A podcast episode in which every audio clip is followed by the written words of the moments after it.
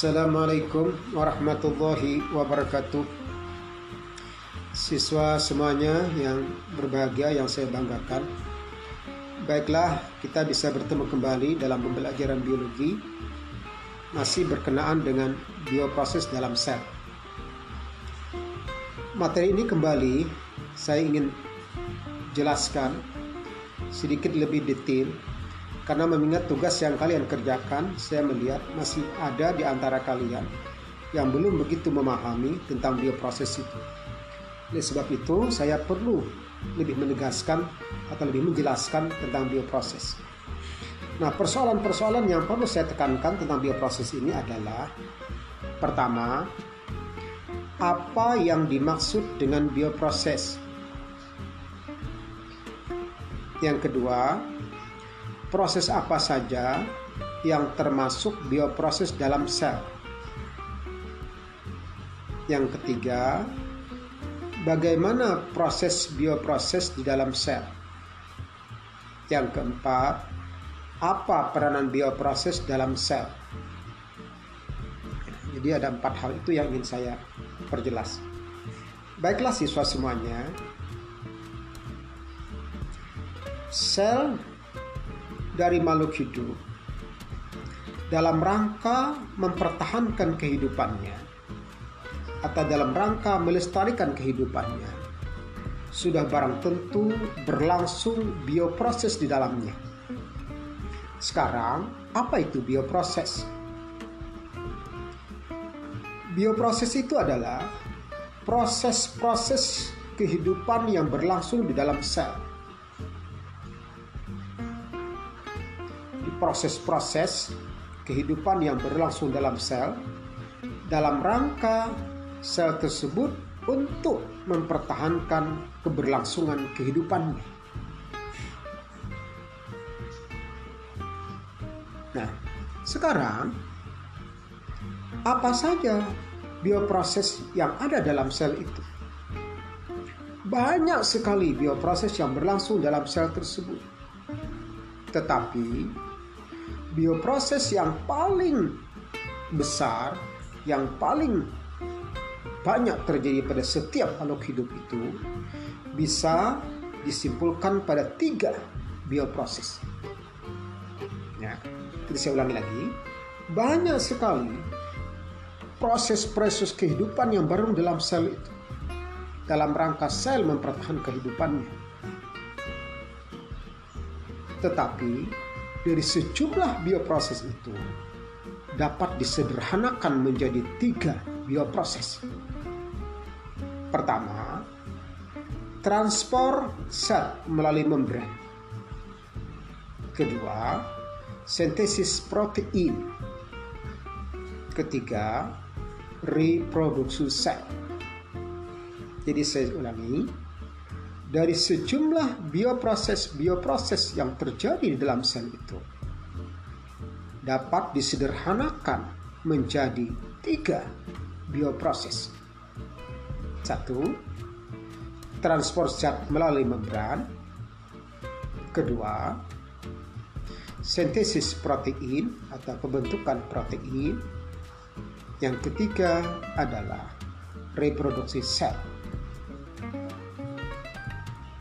Nah sekarang saya akan berlanjut pada masalah ketiga.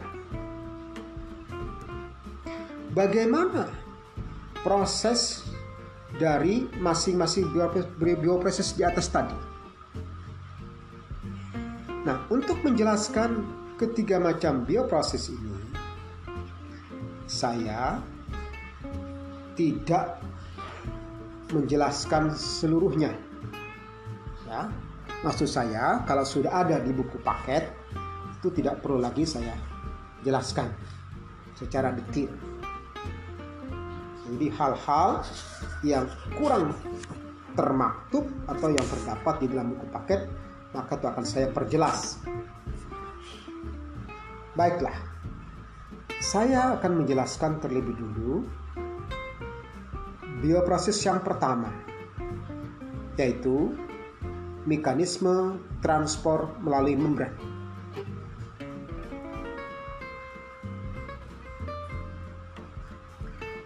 setiap sel makhluk hidup setiap saat selalu melakukan transport zat melalui membran selnya atau melakukan proses pengangkutan zat melalui membran selnya. Apakah zat itu yang akan dimasukkan ke dalam sel atau zat-zat sisa atau berlebih yang akan dikeluarkan melalui membran sel. Mekanisme transport zat melalui membran dapat terjadi melalui dua cara, yaitu yang pertama disebut dengan transport pasif, sedangkan yang kedua transport aktif.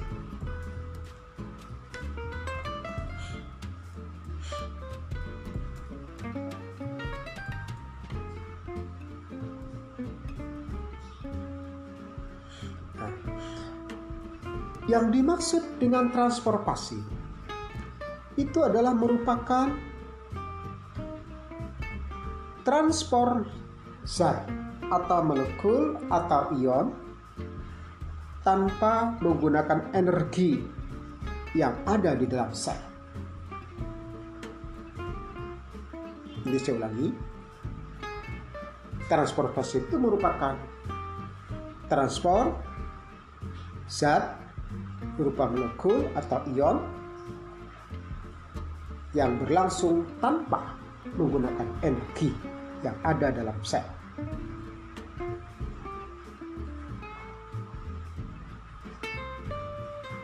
Transport zat atau perpindahan zat itu bisa berlangsung. Itu hanya disebabkan karena adanya perbedaan konsentrasi antara satu daerah dengan daerah yang lain. Dengan kata lain, perpindahan zat melalui transport pasif itu berlangsung dari daerah yang konsentrasinya tinggi ke konsentrasi yang rendah. Nah, jadi dapat disimpulkan bahwa ciri-ciri transport pasif itu yang pertama perpindahan zat itu tanpa menggunakan energi dalam sel.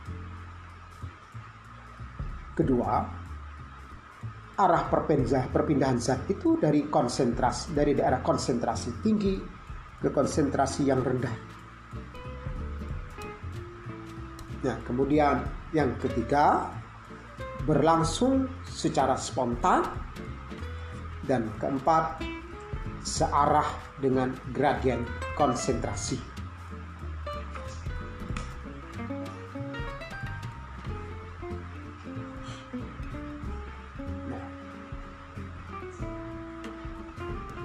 Contoh transfer pasif itu adalah pertama difusi, kedua osmosis. Nah, saya ingin menjelaskan apa perbedaan antara difusi dan osmosis. Ya, saya ingin menjelaskan perbedaan antara difusi dengan osmosis.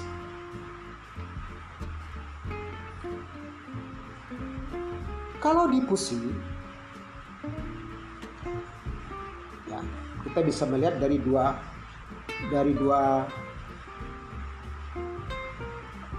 kita bisa melihat dari dua aspek. Pertama, macam zat yang berpindah. Kalau difusi itu zat yang berpindah bisa pelarutnya dan zat terlarutnya. Ya, dari konsentrasi tinggi ke konsentrasi yang rendah.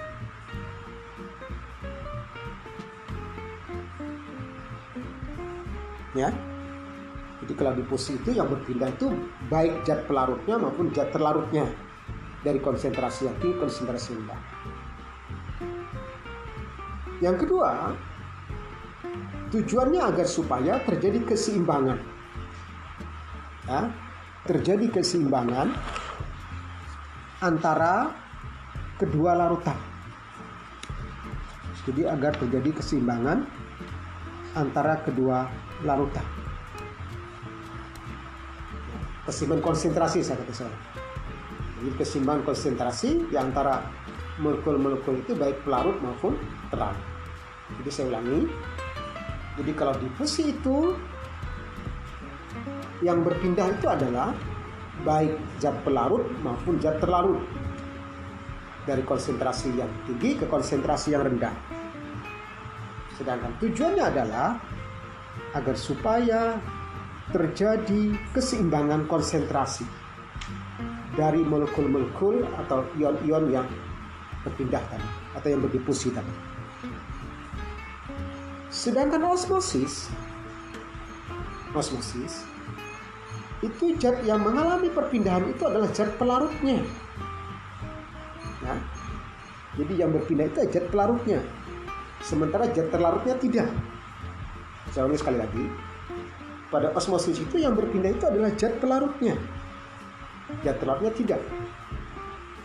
Dari konsentrasi pelarut yang tinggi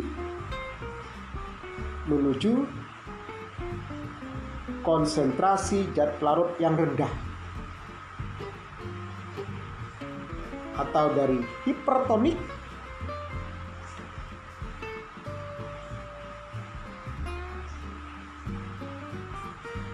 Jadi dari konsentrasi jadi dari konsentrasi pelarut yang tinggi ke konsentrasi pelarut yang rendah atau dari hipotonik ke hipertonik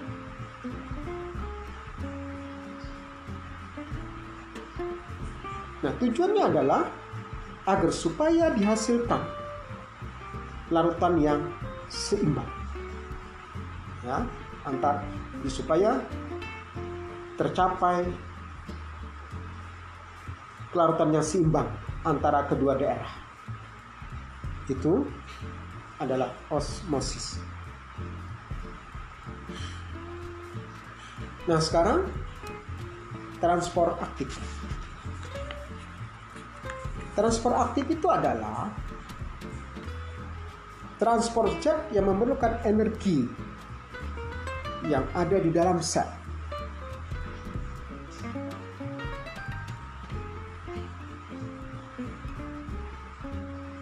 Di mana zat itu berpindah dari konsentrasi yang rendah menuju ke konsentrasi yang tinggi.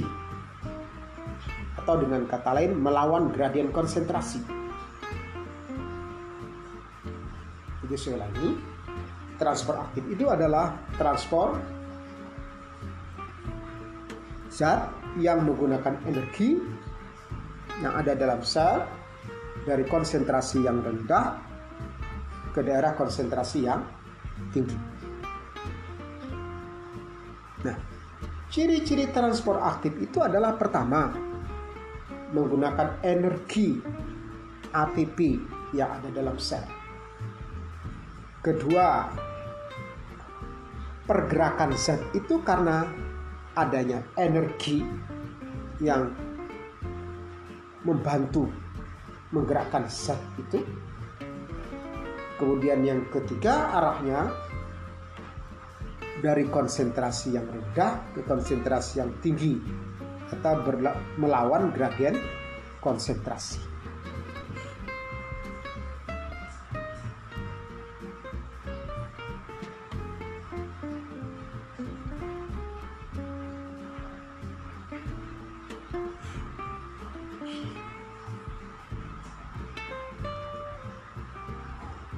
Mekanisme transport aktif ini bisa menggunakan protein kontra sport. Ya. Jadi mekanisme transport aktif ini bisa berupa protein kontra sport. Kedua, pompa ion. Ketiga, endositosis. Keempat, eksositosis. Sebagai contoh yang lebih mudah, misalnya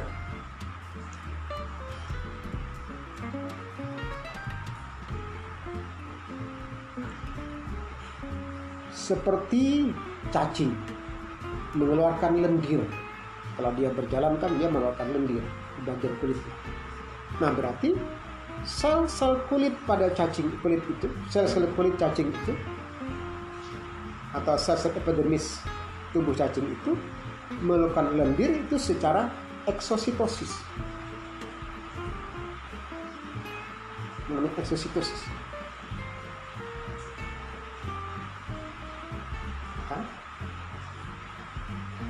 Nah, kemudian contoh yang lain lagi. Proses penyerapan zat makanan dari usus halus menuju darah.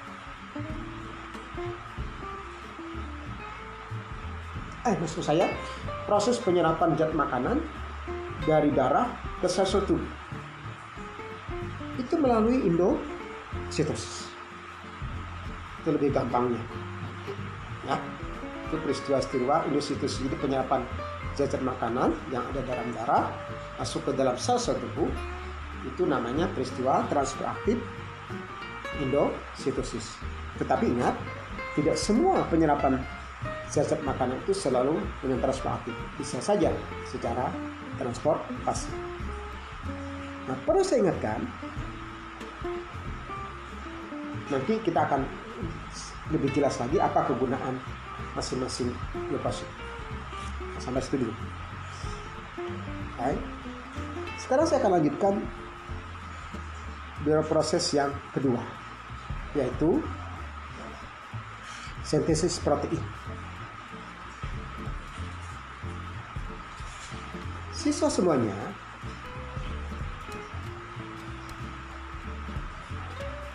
setiap sel makhluk hidup dalam rangka mempertahankan kehidupannya juga harus melakukan sintesis protein. Dan merangka melakukan sintesis protein ini sudah barang tentu bahan-bahannya diperoleh dari melalui bioproses yang pertama tadi yaitu transport zat. Jadi zat-zat yang diperlukan untuk sintesis protein itu semua diambil dari lingkungannya kemudian masuk ke dalam sel untuk mendukung proses sintesis protein. Nah, proses sintesis protein ini berlangsung dua tahap, yaitu pertama transkripsi, kedua transalasi.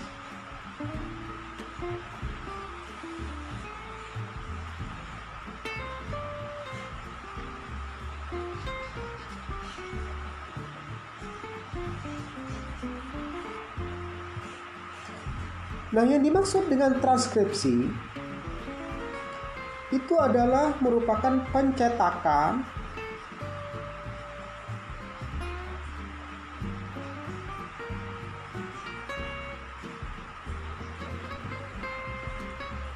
merupakan pencetakan atau pembentukan RNA messenger mRNA atau duta. Jadi pencetakan RNA duta atau messenger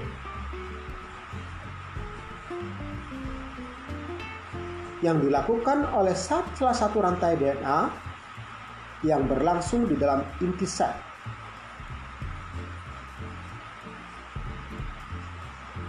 Itu namanya transkripsi. Jadi saya ulangi, Transkripsi itu adalah merupakan pencetakan atau pembentukan RNA messenger atau duta yang dilakukan oleh salah satu rantai DNA yang berlangsung di dalam inti sel.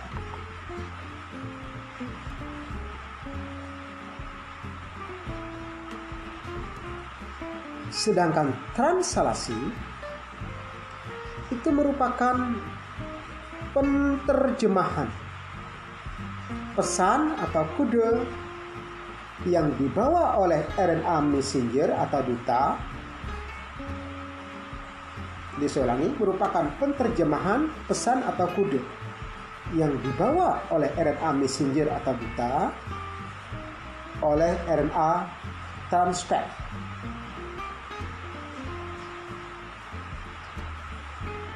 Nah, baik. Saya akan menjelaskan lebih lanjut. Transkripsi itu atau pembentukan RNA duta itu berlangsung di dalam inti sel yang dilakukan oleh salah satu rantai DNA yang disebut dengan rantai sinse atau rantai pencetak.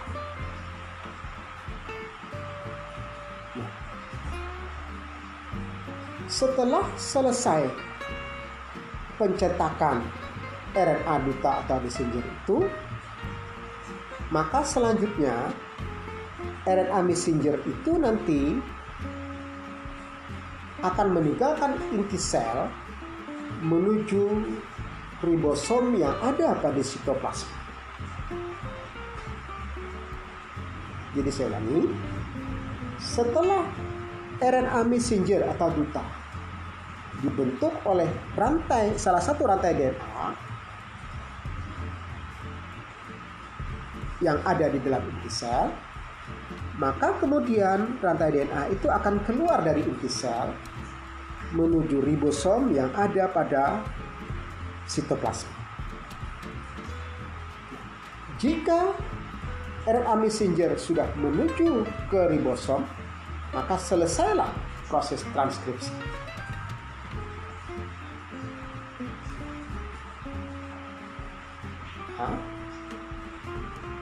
Kamu bisa perhatikan transkripsi itu ada tiga tahap, ada inisiasi, elongasi, dan terminasi. Itu bisa perhatikan dalam buku Nah kemudian translasi. Jadi sudah saya katakan translasi adalah proses penterjemahan kode atau pesan yang dibawa RNA duta oleh RNA transfer.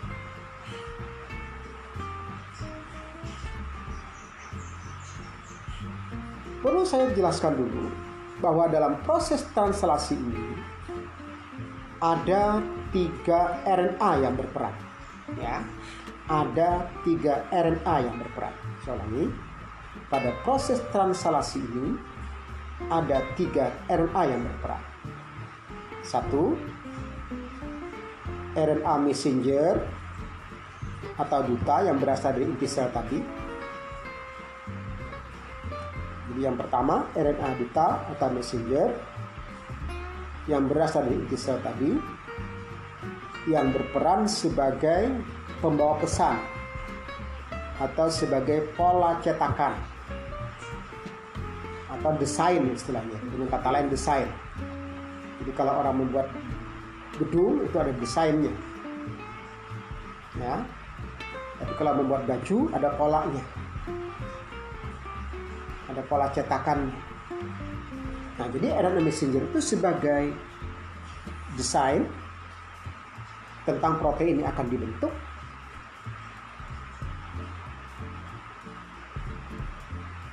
Kemudian yang kedua adalah RNA transfer. RNA transfer itu berperan mencari asam-asam amino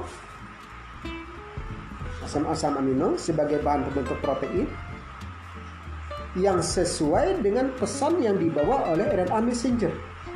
Jadi asam amino sabar jenis apa saja yang diperlukan. Jadi transfer itu mencari asam-asam amino yang ada pada sitoplasma itu sesuai dengan pesan atau kode yang ada pada RNA messenger. Sedangkan RNA yang ketiga itu adalah RNA ribosom. Peranan RNA ribosom itu adalah merakit asam-asam amino yang dibawa oleh RNA transfer untuk dijadikan satu rantai protein sesuai dengan kode atau pesan yang dibawa oleh RNA beta. Nah, jadi saya ulangi, RNA ribosom itu peranannya adalah merakit sejumlah asam-asam amino untuk menjadi satu rantai protein sesuai dengan kode atau pesan yang dibawa RNA messenger. Nah, jadi untuk lebih jelasnya, proses translasi itu sebagai berikut. Pertama, RNA duta atau messenger tiba pada ribosom. Ya, tiba pada ribosom. Nah, kemudian kedua, RNA transfer datang menemui RNA messenger membawa asam amino yang sesuai dengan kode yang ada pada RNA messenger. Ada sejumlah RNA transfer datang ke ribosom itu untuk membawa asam-asam amino yang sesuai dengan kode atau pesan yang dibawa messenger. Nah setelah asam amino itu tiba pada ribosom, maka kemudian nanti gilid yang ketiga RNA ribosom akan merakit asam-asam amino yang dibawa oleh RNA transfer untuk dijadikan satu rantai protein sesuai dengan kode atau pesan yang dibawa oleh RNA messenger. Nah, jadi saya ulangi. Proses translasi itu pertama RNA messenger tiba pada ribosom.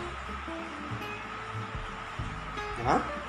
Kemudian yang kedua, RNA transfer datang ke ribosom tadi membawa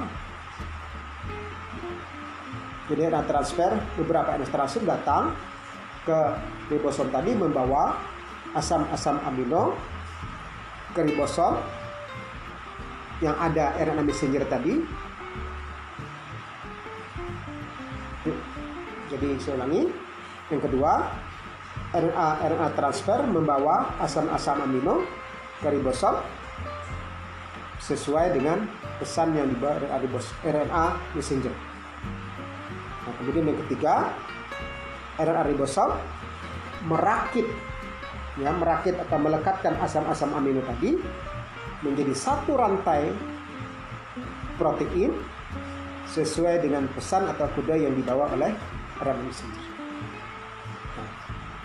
Setelah itu selesailah proses pembentukan protein. Nah, translasi juga sama, ada tiga tahap, inisiasi, elongasi, dan terminasi.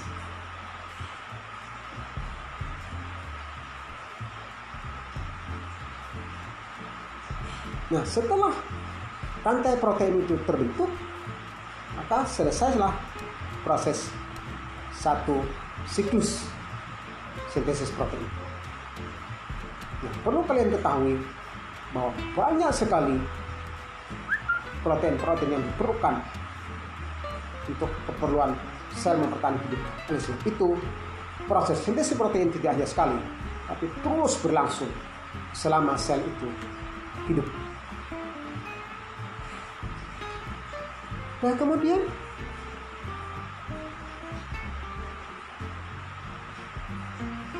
yang ketiga, reproduksi sel.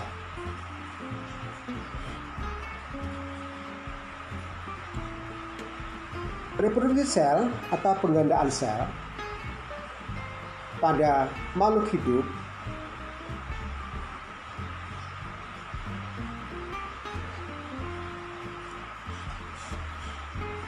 itu juga sabenas itu juga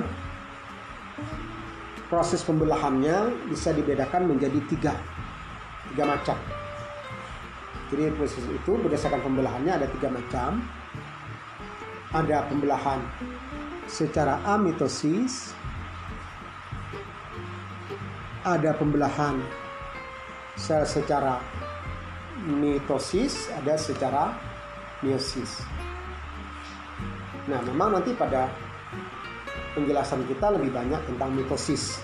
Tapi perlu saya membedakan dulu apa sih perbedaan antara amitosis, mitosis, dan meiosis. Pertama, dari aspek sel makhluk hidup. Amitosis itu biasanya terjadi pada makhluk hidup bersel satu. Amitosis. Sedangkan mitosis dan meiosis itu biasanya mitosis terjadi pada sel tubuh ya, bersel banyak jadi makhluk bersel banyak pada sel tubuh sedangkan meiosis itu juga terjadi pada makhluk bersel banyak sel sel mah makhluk bersel banyak dan terjadi pada sel kelamin. Jadi saya ulangi ditinjau dari sudut selnya macam selnya. Nah, amitosis itu pada makhluk bersel satu. Sementara mitosis itu pada makhluk bersel banyak terutama pada sel tubuh. Kemudian meiosis itu pada makhluk bersel banyak juga pada sel-sel kelamin. Kemudian hasil pembelahan. Kalau amitosis itu biasanya satu sel menjadi dua sel anak, bahkan ada lebih. Dan sifatnya persis dengan induknya. Nah, dari peristiwa amitosis ini nanti akan terbentuk individu baru. Jadi tujuannya adalah untuk membentuk individu baru kalau amitosis ini.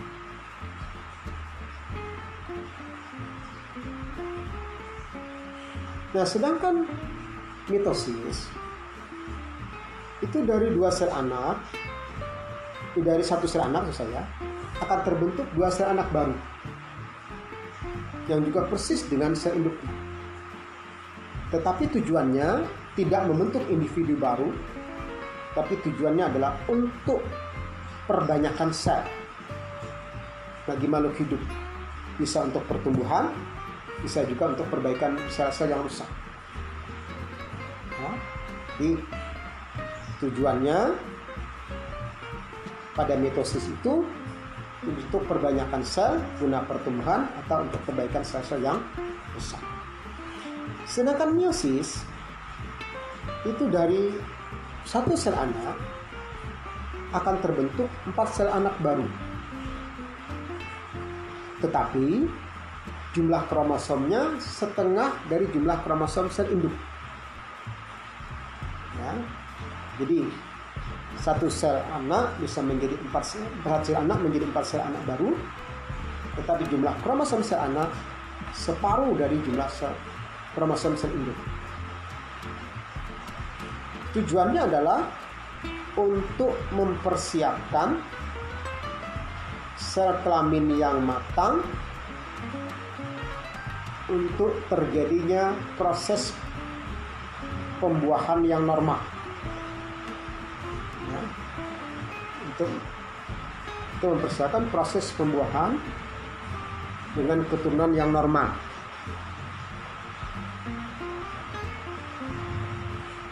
Ketujuannya. Nah, sekarang saya akan masuk saja pada pembelahan sel secara mitosis. Proses pembelahan sel secara mitosis itu ada dua tahap. Pertama, tahap interfase atau tahap istirahat.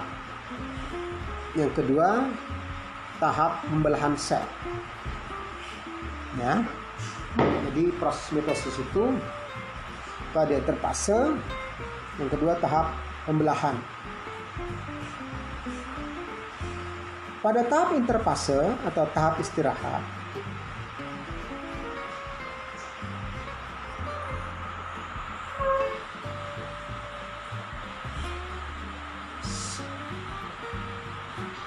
yang melakukan. Saya ulangi. Pada masa interfase itu terjadi proses pembentukan organel-organel baru. Proses pembentukan atau penggandaan DNA yang akan diturunkan. Bahkan menyiapkan segala keperluan untuk kepentingan pembelahan sel. Jadi saya ulangi pada interfase itu sel yang bersangkutan pertama melakukan pembentukan organel-organel baru atau alat sel baru, kemudian penggandaan DNA nah, yang akan diturunkan pada sel turunannya. Kemudian yang ketiga mempersiapkan segala keperluan untuk kepentingan pembelahan sel. Nah, setelah fase interfase itu dilewati, maka baru dia masuk pada proses pembelahan. Untuk pembelahan mitosis ini berlangsung empat tahap. Tahap pertama propase.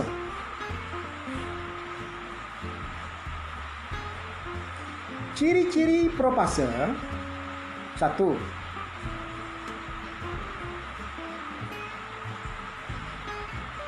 anak inti tidak tampak lagi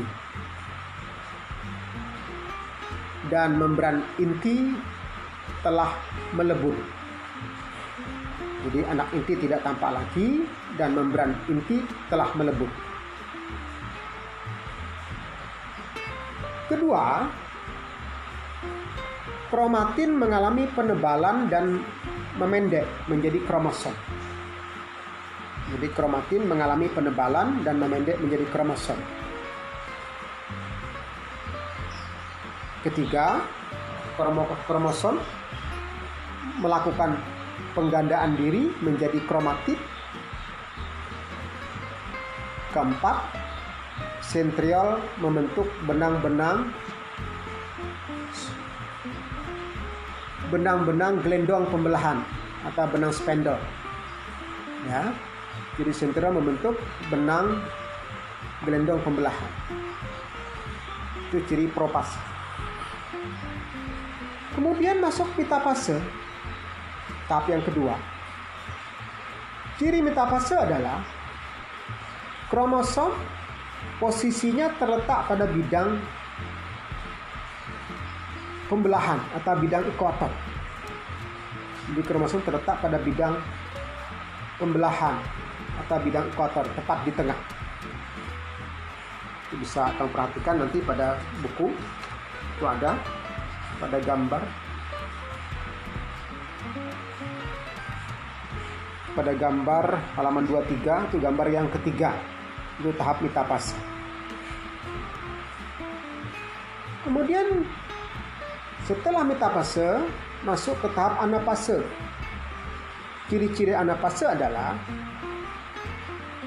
kromatid pada masing-masing kromosom dipisahkan dan bergerak ke arah kutub berlawanan. Ya. Kromatid pada masing-masing kromosom dipisahkan dan bergerak ke arah kutub yang berlawanan. Kalau pada forum paket gambar 20, halaman 23 itu pada gambar nomor 4. Itu fase anapase. Kemudian telopase Ciri-cirinya adalah kromatid telah terkumpul di kutub masing-masing berlawanan. Kemudian yang kedua, kromatid kemudian menjadi benang-benang kromatin kembali. Yang ketiga, anak inti dapat terlihat kembali. Yang keempat, terjadilah proses sitokinesis atau pembagian sitoplasma sehingga terbentuk dua sel baru seperti gambar pada halaman 23 gambar 5 nah jadi telopasa itu ditandai dengan kromatid telah berkumpul di kutub masing-masing. Kedua kromatid kemudian menjadi benang-benang kromatin kembali. Ketiga anak inti dapat dilihat kembali. Keempat terjadi proses sitokinesis atau pembagian sitoplasma sehingga terbentuklah dua sel baru dengan kromosom yang sama. Nah, saya kira begitu mengenai proses reproduksi sel. Sekarang saya akan masuk pada persoalan keempat. Apa peranan bioproses dalam sel? Saya akan masuk apa peran bioproses dalam sel. Yang pertama, transport zat melalui membran.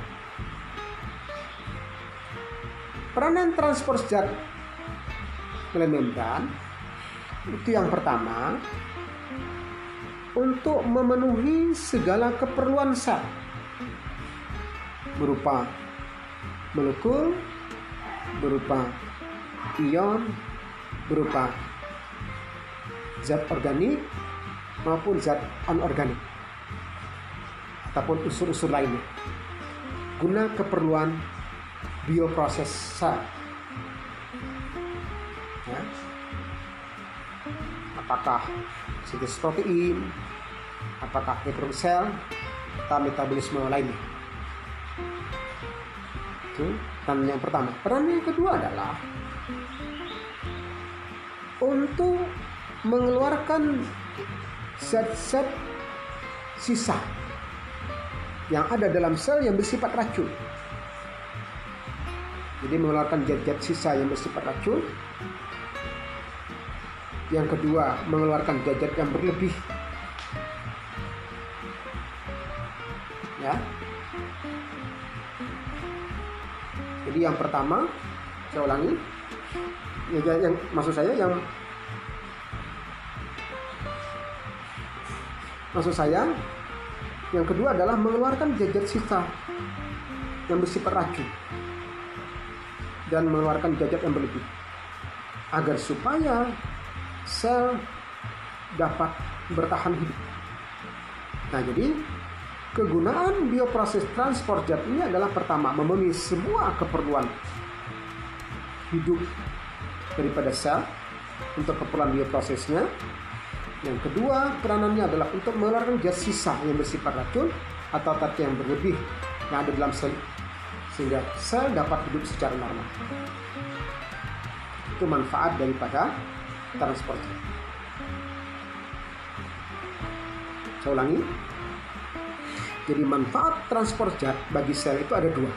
Pertama, untuk memenuhi segala keperluan sel guna keperluan bioprosesnya bisa dalam bentuk unsur unsur makro maupun unsur mikro molekul bisa juga senyawa organik maupun senyawa anorganik.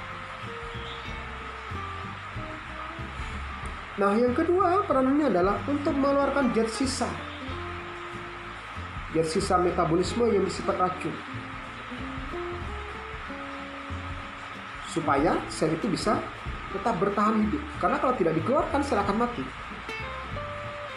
Kemudian yang berikutnya adalah untuk mengeluarkan zat-zat yang berlebih atau cairan yang berlebih. Supaya tetap terjadi keseimbangan daripada cairan sel. Sehingga sel itu juga tetap bertahan hidup. Itu kegunaan daripada transport zat. Nah kemudian yang berikutnya adalah kegunaan daripada sintesis protein kegunaan atau peranan sintesis protein itu adalah untuk memenuhi keperluan sel baik berupa protein fungsional maupun untuk memenuhi keperluan protein struktural. Ya. Karena sel itu untuk keberlangsungan hidupnya dia sangat memerlukan protein. Yang bahannya berasal dari asam amino. Nah, asam amino itu berasal dari luar sel. Dia serang, kemudian dia olah menjadi molekul protein sesuai dengan keperluan sel itu. Jadi protein itu dibentuk untuk protein fungsional, itu untuk keperluan enzim, keperluan hormon, maupun keperluan antibodi. Enzim fungsinya adalah untuk mempercepat terjadinya reaksi kimia dalam sel. Ya, reaksi kimia itu adalah peristiwa yang berlangsung dalam setiap proses metabolisme sel, termasuk sintesis protein tadi. Fungsi enzim itu pertama mempercepat, yang kedua mengurangi energi, jumlah energi yang diperlukan. Nah makanya dengan adanya enzim dalam reaksi kimia dalam sel makhluk maka suhu tubuh sel itu bisa dipertahankan. Misalnya sel suhu tubuh kita itu hanya berkisar antara 36 derajat atau 37 jadi tidak lebih kalau lebih maka sel tubuh kita akan rusak. Nah, maka di situlah peranan enzim. Jadi RMB itu pertama mempercepat reaksi kimia, yang kedua mengurangi jumlah energi yang diperlukan. Sedangkan protein struktural itu peranannya adalah untuk membentuk bagian-bagian sel yang baru. Apakah organel sel yang baru atau membran sel yang baru atau bahan bagian inti sel yang baru protein struktural. Nah, sehingga sel itu bisa melakukan perbaikan atau pembentukan sel-sel baru guna pertumbuhan dan baik itu kegunaan daripada sel seperti ini. Nah, kemudian yang ketiga, reproduksi sel. Reproduksi sel itu kegunaannya adalah agar supaya sel itu agar supaya makhluk hidup itu dapat tumbuh atau dapat menggantikan sel-sel yang rusak. Itu kegunaan daripada reproduksi sel. Ya, sehingga sel itu dapat melakukan penggandaan diri dan bisa juga menggantikan sel-sel yang rusak. Nah, terakhir saya ingin menjelaskan keterkaitan. Apa keterkaitan antara transport zat, sintesis protein, dan eh maksud saya apa keterkaitan antara sintesis protein, kemudian reproduksi sel dan pertumbuhan. Nah, keterkaitan antara sintesis protein, reproduksi sel dengan pertumbuhan adalah sebagai berikut. Sintesis protein itu adalah proses yang mempersiapkan segala keperluan yang digunakan dalam reproduksi sel. Jadi mempersiapkan inti sel yang baru, organisme baru, atau bagian-bagian sel yang baru. Jadi seperti itu mempersiapkan segala keperluan untuk kepentingan reproduksi sel.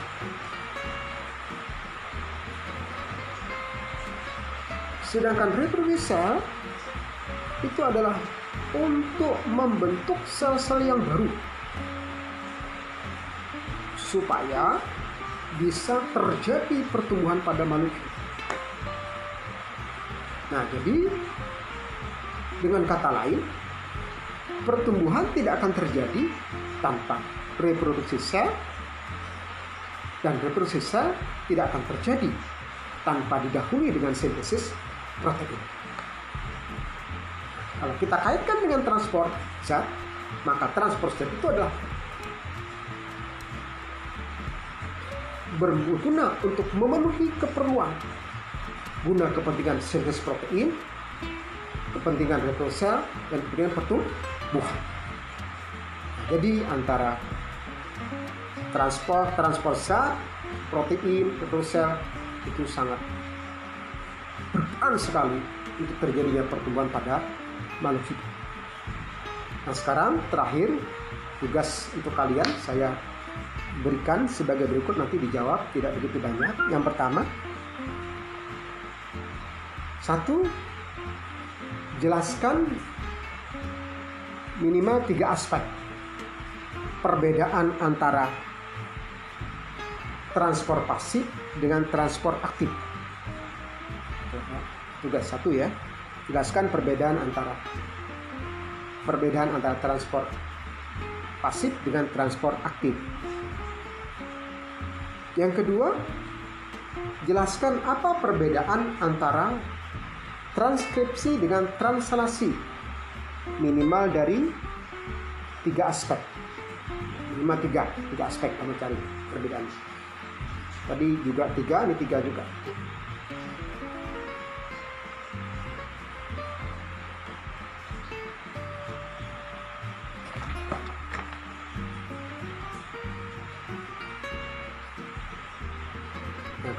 terakhir jelaskan perbedaan antara interfase dengan proses pembelahan sel pada pembelahan sel secara mitosis.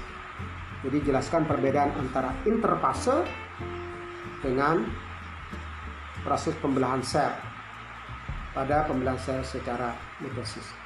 Nah, sekiranya itu saja.